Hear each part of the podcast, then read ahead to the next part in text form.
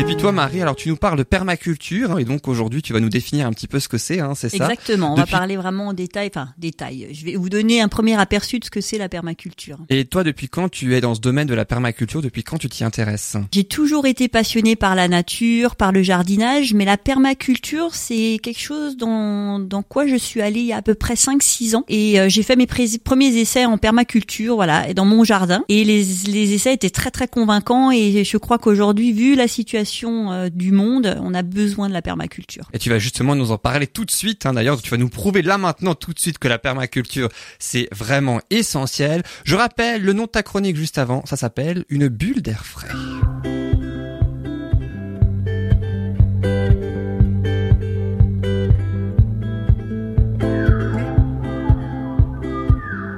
Alors justement, Marie, la permaculture, bah qu'est-ce que c'est? Bah Justement, est-ce que vous savez ce que c'est? C'est ma première question avant de rentrer dans le sujet. Est-ce que vous avez une idée de ce que c'est la permaculture? Pas vraiment, un petit peu, parce qu'il m'est arrivé de regarder euh, une émission ou l'autre, mais euh, c'est c'est pas vraiment ça. Quoi. Et quelle idée tu as du coup, un peu par rapport à ce que tu as pu voir? Bien, ça m'a donné vraiment envie d'en connaître plus. c'est le but. Loris, une idée de ce que c'est? La permaculture Absolument pas. Bon, bah alors je vais vous donner un peu plus d'infos. Donc la permaculture, c'est un mouvement qui est né dans les années 70, euh, qui a été créé par deux personnes, donc Bill Mollison et euh, David Holmgren, je sais jamais comment ça se prononce, euh, Holmgren, pardon. Donc voilà, un peu compliqué comme nom. Et en fait, c'est un mouvement qui s'est développé plus largement dans les années 80. Donc ça a vraiment pris son essor au niveau international dans les années 80. Le but de la permaculture, en fait, c'est de nourrir les hommes et de guérir la terre. C'est vraiment un des piliers. Donc c'est de, ramener en fait tous les éléments indispensables à la terre euh, et en même temps nourrir sainement les hommes. Donc c'est vraiment le but premier de la permaculture. Alors pourquoi nourrir les hommes, guérir la terre? Quand on voit le modèle agricole, agricole pardon euh, actuel, on est plus dans la destruction des terres et pas forcément dans une alimentation très saine. Pourquoi? Parce qu'on a beaucoup de pesticides. On retourne les sols, on abîme bah, du coup tout, toutes les, toute la vie en fait qu'il y a dans les sols. Hein, donc tous les tous les micro-éléments, les vers de terre, etc. Donc le but de la permaculture, c'est justement d'inverser cette tendance et de partir sur un modèle où on protège vraiment la terre et on protège notre santé parce que bah, c'est un modèle bio, euh, il n'y a pas de pesticides, etc. Donc euh, voilà en rapidement déjà un peu une première idée. Et en fait, c'est aussi un moyen de, reconnecter les gens euh, à la terre et de prendre le temps. Pourquoi? Parce qu'on est dans un modèle où il n'y a pas la même mécanique que l'agriculture intensive. Donc on est sur des échelles beaucoup plus petites, sur des micro-fermes, sur de, de la petite agriculture. Et donc forcément, les moyens ne sont pas les mêmes. Donc il faut un peu plus de temps, il faut prendre le temps et l'homme est beaucoup plus acteur dans ce, dans ce type de fonctionnement. Donc ça prend plus de temps, la permaculture, euh, au niveau euh, production, par exemple, pour bah produire la même chose, on met plus de temps en permaculture. Bah, on ne sera pas sur les mêmes usages, donc on va pas utiliser des grosses machines, des gros tracteurs, donc avec des rendements pas possibles sur des grosses, gros, grosses surfaces. En fait, là, l'idée, c'est de ramener des petites surfaces qui sont aussi plus intéressant dans la culture parce qu'on garde un peu plus les haies, etc. On n'est pas sur le même modèle de d'agriculture. Et euh, du coup, forcément, le temps nécessaire n'est pas le même. Mais par contre, la productivité est très très bonne derrière. Il y a une meilleure productivité que sur l'agriculture classique en fait. Donc euh, voilà un peu les idées de départ. Une autre base, alors pour pour moi, chez moi quand j'ai commencé la permaculture, c'était vraiment d'observer ce qui se passe dans la nature, donc observer comment ça vit de manière naturelle sans interaction de l'homme, d'appliquer ça pour voir en fait euh, bah, ça fonctionne bien. Hein. Quand on regarde une forêt, c'est très riche et très dense. Il y a, y a de la vie qui s'y passe. Et en fait, c'est de reproduire un petit peu ce schéma-là chez nous en interagissant le moins possible.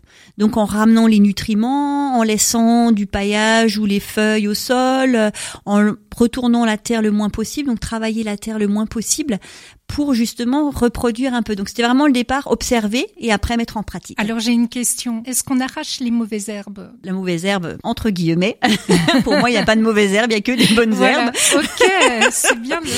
Donc euh, non, mauvaise herbe, oui et non, parce que ben on prend l'exemple du pissenlit qui est considéré comme une mauvaise herbe, ou d'autres plantes. Hein, le trèfle est considéré comme une mauvaise herbe, alors que c'est des plantes extrêmement utiles, que ce soit pour le jardin, que ce soit pour les animaux qui y vivent, et même pour nous, parce que c'est des plantes très souvent qui sont médicinales. Pourquoi? Parce que c'est vraiment des plantes indigènes qui ont euh, toute leur place dans, dans cet environnement-là.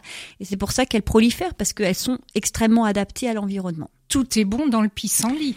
Eh, tout est bon dans le pissenlit, exactement. Les fleurs, on peut en faire euh, des, des confitures, de la liqueur. Euh, les feuilles, on les mange dans les salades. Donc euh, voilà, c'est vraiment et c'est le principe de la permaculture, c'est que chaque élément a sa place dans l'environnement et, et c'est vraiment une réflexion de fond, c'est de d'allier un maximum les plantes, de les mélanger et de se servir l'une de l'autre. C'est-à-dire qu'elles sont pas en compétition, mais elles sont vraiment dans une dans un esprit d'aide. Donc on va mettre peut-être par exemple des plantes qui ont besoin de d'ombre, on va mettre des arbres à côté. Donc on mélange aussi ce qu'on appelle aussi l'agroforesterie, c'est de réintégrer l'arbre qui pour moi est un élément essentiel. Et il y a une citation de euh, Bouddha que je voulais justement euh, évoquer, l'arbre est le plus bienveillant de tous les êtres vivants. Donc ça c'est Bouddha, c'est la citation de Bouddha et en fait dans l'agroforesterie, c'est de remettre les arbres aussi au milieu de nos jardins. Pourquoi? Parce que les animaux y trouveront de l'alimentation, du feuillage, etc. Les feuilles qui tombent vont faire du compost et donc ramener nouveau la, les éléments nécessaires à, à, à la terre. Hein. L'ombre. Et l'ombre pour certaines plantes quand c'est nécessaire. Donc ça permet de,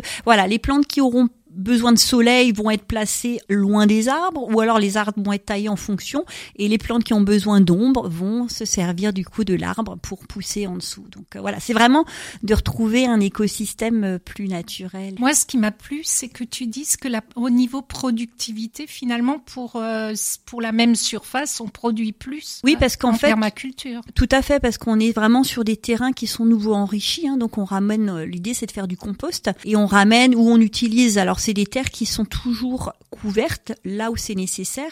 Il faut laisser quand même certaines zones non couvertes, mais c'est vraiment, allez, on va dire 80%, 90% du temps de l'année, le sol est couvert. Il y a juste au printemps où on dégage le paillage pour laisser la, chaleur en fait venir réchauffer le sol.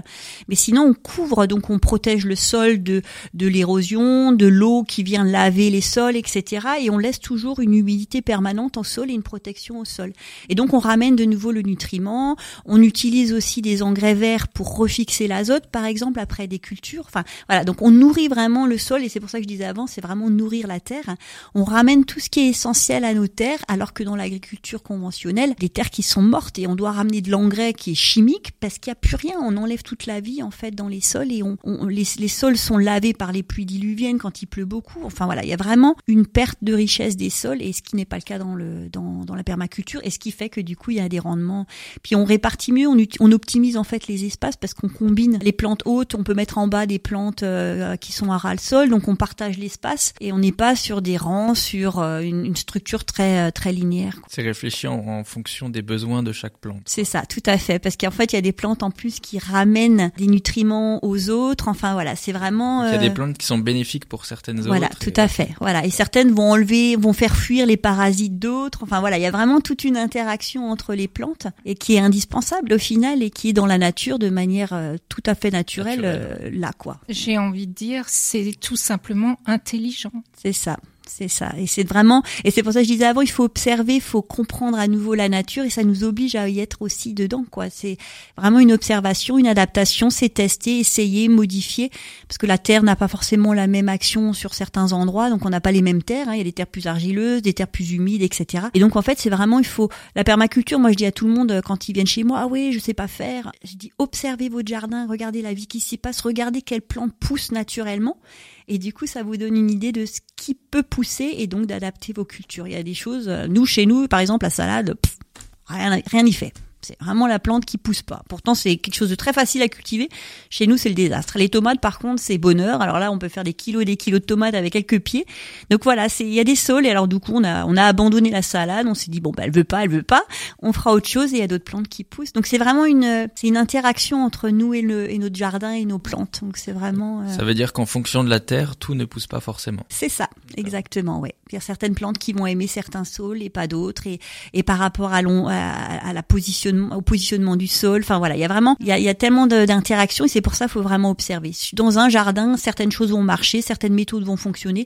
Dans un autre jardin, ça va pas fonctionner. Donc c'est vraiment. Euh, Chaque jardin faut... est différent. Voilà, exactement. C'est comme l'être humain. Hein. Exactement, tout à fait. C'est tout, c'est tout pareil.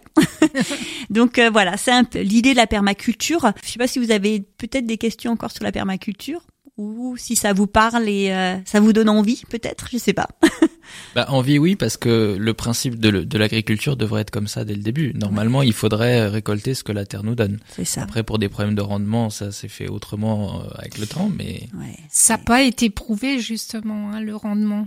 Alors si, alors il y a une une, une Non, le rendement industriel, Ah. enfin de, de, de l'agroalimentaire actuel. Hein. Bah, en fait, maintenant, il y a des études qui sont plus faites sur les qui- sur les fermes justement permaculturelles Pour euh, vraiment montrer l'écart de productivité. Et on- il faut quand même savoir qu'on est sur des modèles où on a une augmentation des, de la population au niveau mondial qui est assez impressionnante. Et donc se posent les questions maintenant de comment nourrir la totalité des gens sur la planète. On est vraiment en, en face d'un problème.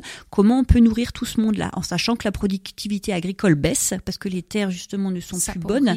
Donc on met de l'engrais, on met de l'engrais, on met de l'engrais, mais à un moment donné, on arrivera à des limites.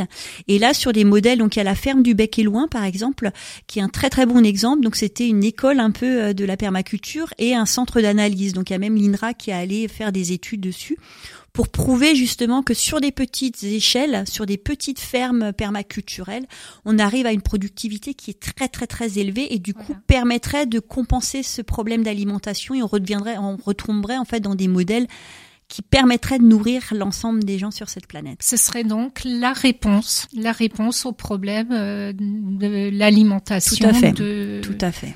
du nombre d'humains. Voilà, tout à fait. Et puis de, redonner en fait la richesse à, à nos terres qui sont en train de s'appauvrir Ouais. fortement et, et qui, ben c'est grave quoi, c'est vraiment euh, extrêmement grave. Donc euh, voilà, en, en gros pour la permaculture. Alors je vais passer sur un deuxième sujet qui est la menthe poivrée. Donc on va aller un peu en phytothérapie. Alors on va parler de la menthe poivrée. J'ai en face de moi quelqu'un qui connaît très bien la menthe poivrée.